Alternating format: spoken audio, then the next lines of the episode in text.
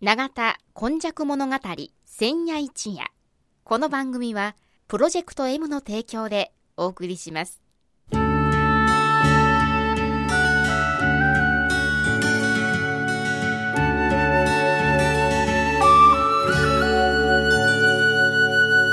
皆様こんにちは。今日も永田今昔物語の時間がやってまいりました、えー、司会進行 FMI はキムチ焼きそして今日の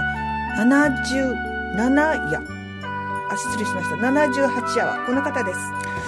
須磨で生まれ須磨で育ち八十数年井上勇です。よろしくお願いします。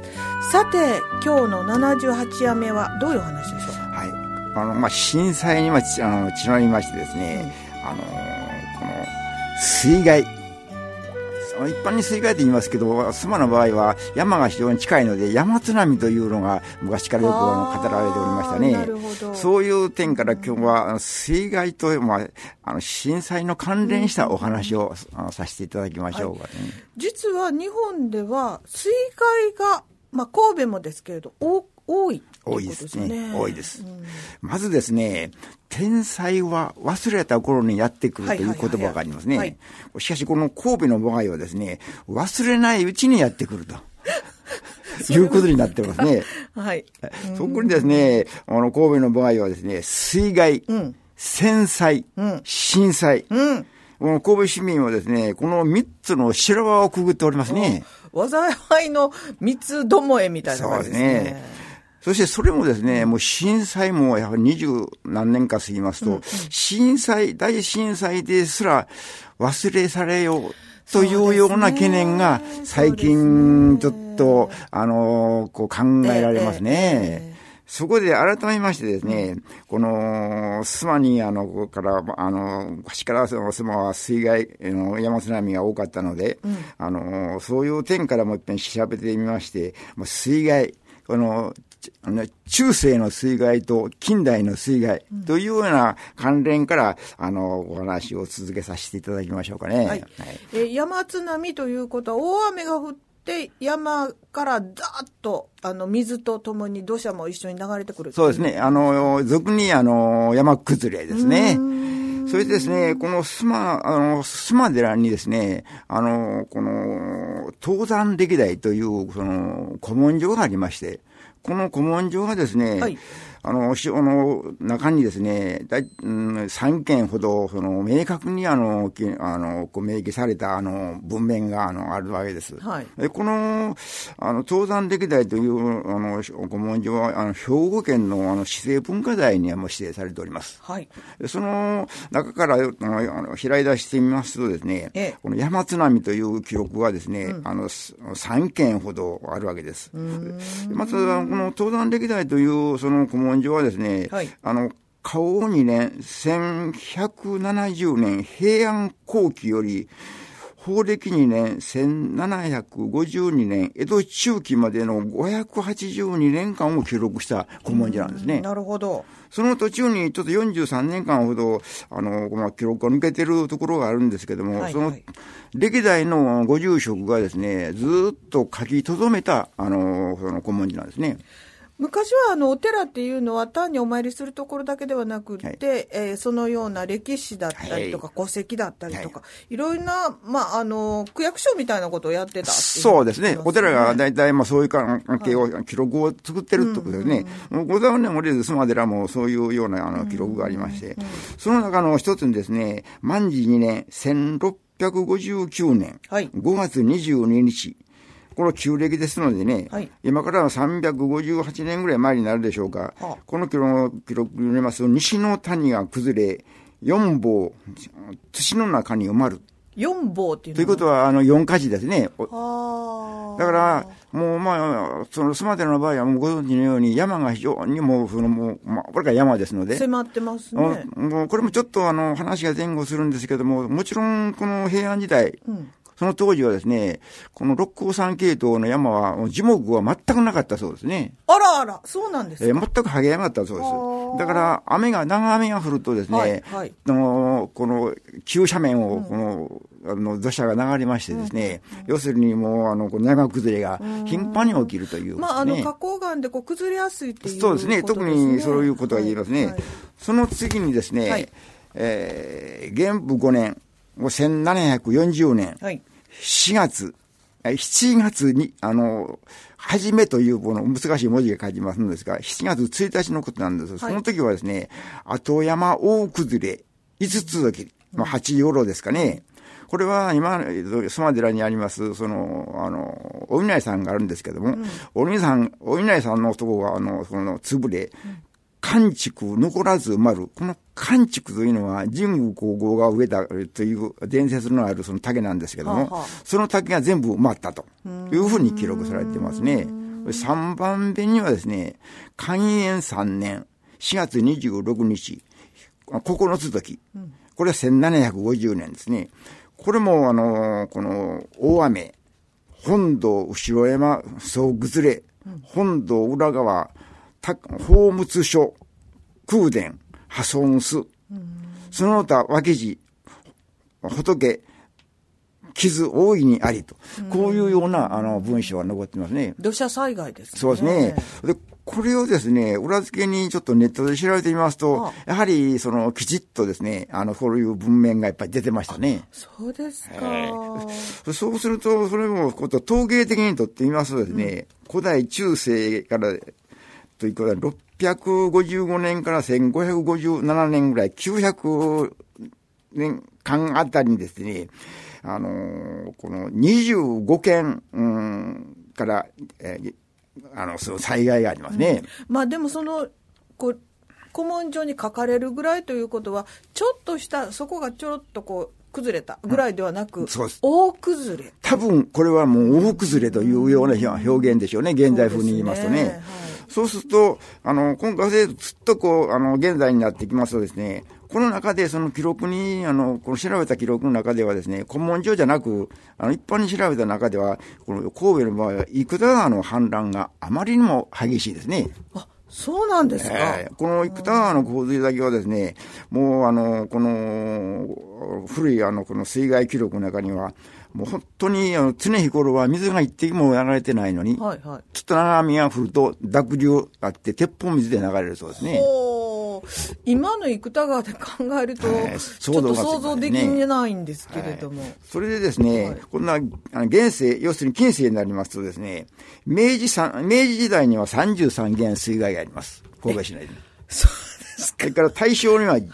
あ10件。ああ、そうですで昭和になりますと33件あるんですね。いや水害だらけですね。そうです。だから神戸はですね、全く水害だらけ。長田には水害がないんですね。え、意外ですね。で、和田さんさんにもお聞きしますと、やはり意外と少ないだそうです。ということは、尻池、長田近辺はですね、そういうその、あの、水も、あの、恵まれ、はあ、あの、太陽にも恵まれ、ええ、やはり産業の発祥の地としては、ふさわしい土地だったんじゃないでしょうかね。じゃあ今はですね、あの三宮生田川とか、はい、そういうあたりっていうのは本当にあの、こう、中心になっているんですけれど、うん、実はこれは人間がそれを、あの、反乱を収めていく。そうですね。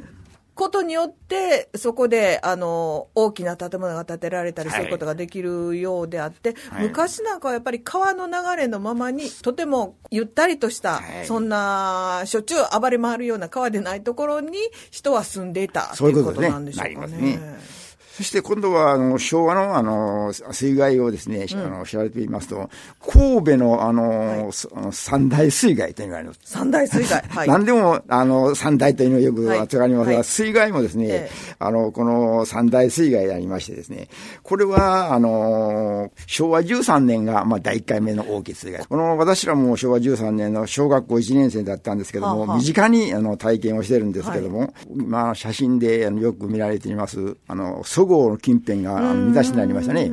あそこはですね、昔の生田川なんですね。地下に生田川、はい、あの、滝道というのをご存知でしょうかね。滝道、はい、それ知りまあのー、あのー、布引きの滝からですね、あのまっすぐ降りてきて、要するにフラードール、その辺が昔のあの、この川やったんですよ、生田川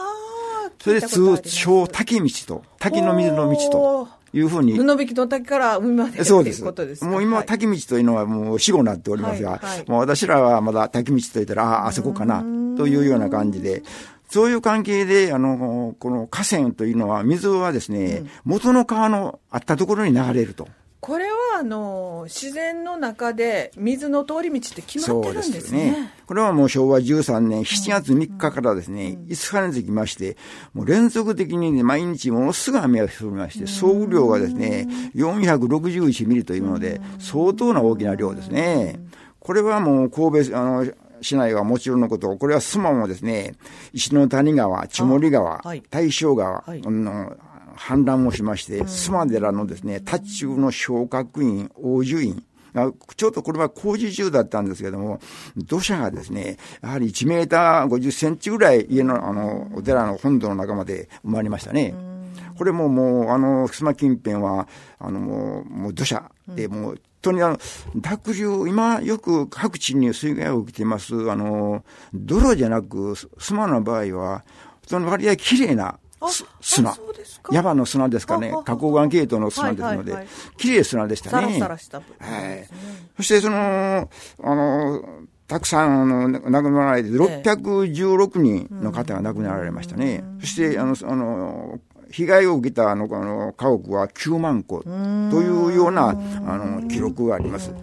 これもこの私事ですが、私小学校1年生だったもんで、あの、力雨道がですね、もう濁流のごとく、もう豪雨、もうあの、川がですね、本当に力雨道が川、という感じで、先生が、早く帰りなさいことで、先生の背中におんぶしてですね、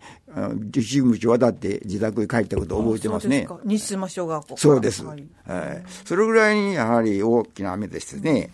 そして、次のこの神戸三大水害の2番目が昭和36年。はい。1961年ですね。えええ、これが、あの、13、23年後にまた集中豪雨。うん、これは特に、その、被害がですね、着地造成、はいはい、斜面、傾斜面のあの被害が非常に多かったんですね。私、その時あの、小学校で、えっと、6個、阪急6個の上にいたんですけど、はいうん結構、その宅地造成したんでしょうね、はい、その辺が崩れてっていうそれが主なあの崩れ、うん、それを山陽電車がもう半月ぐらい、やっぱり普通になったという記録がありますね。この時は、山沿いですからね。ね。26人の方が亡くなって、うんうん、そしてあの、まあ、被害が受けたあの家屋はあの2万戸というふうに記録されていますね。これ3番目が比較的に新しい昭和42年、はい、1967年、これまた6年後にですね、はい、集中後、この7月、やはり、あのー、その、雨はですね、